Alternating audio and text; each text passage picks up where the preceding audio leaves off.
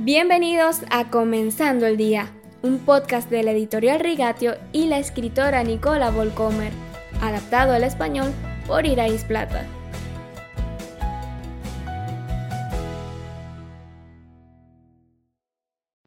Buenos días, queridos oyentes. Les acompaña Jessica con más reflexiones sobre el tema de la gestión de crisis según la Biblia. Job debe haberse sentido como los discípulos en Marcos 4:38, clamando a su maestro dormido en medio de una tormenta en el mar. Maestro, ¿no te importa que nos ahoguemos?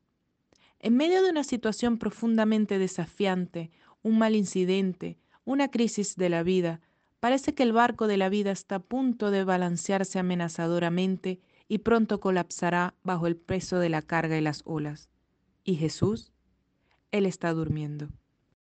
Las relaciones que se desmoronan, el fracaso, el rechazo, la pérdida del trabajo, la falta de perspectivas, las enfermedades y mucho más albergan tormentas potenciales en nuestras vidas. Incluso los jóvenes pueden verse abrumados por tales tormentas en cualquier momento. No hemos aprendido a soportar el sufrimiento. A veces sufrimos como resultado de decisiones estúpidas o pecados en nuestras vidas.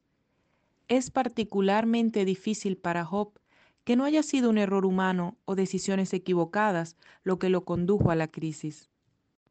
Y sin embargo, no ha renunciado a su confianza en Dios. Ninguna cantidad de tragedia podría separarlo de Dios. Ya vimos la clave de esto en su primera reacción cuando tuvo que hacer frente a las muchas pérdidas que le reportaron los mensajeros. Al llegar a este punto, Job se levantó, se rasgó las vestiduras, se rasuró la cabeza y luego se dejó caer al suelo en actitud de adoración.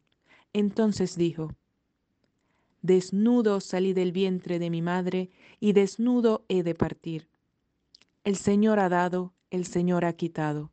Bendito sea el nombre del Señor. A pesar de todo esto, Job no pecó ni le echó la culpa a Dios. Job 1, 20, 22, capítulo 1, versículos del 20 al 22.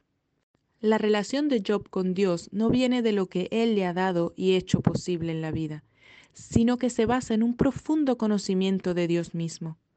La profecía de Satanás de que Job rechazaría a Dios no es cierta. Por el contrario, la reacción de Job ilustra el valor insuperable que encontró en su Dios, una inconfundible victoria de Dios. ¿Cómo se comparan nuestras reacciones a las tormentas de la vida?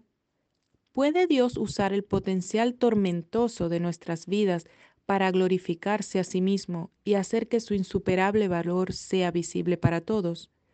¿Sabemos siquiera cómo continuar adorando a Dios cuando nos golpea la tragedia?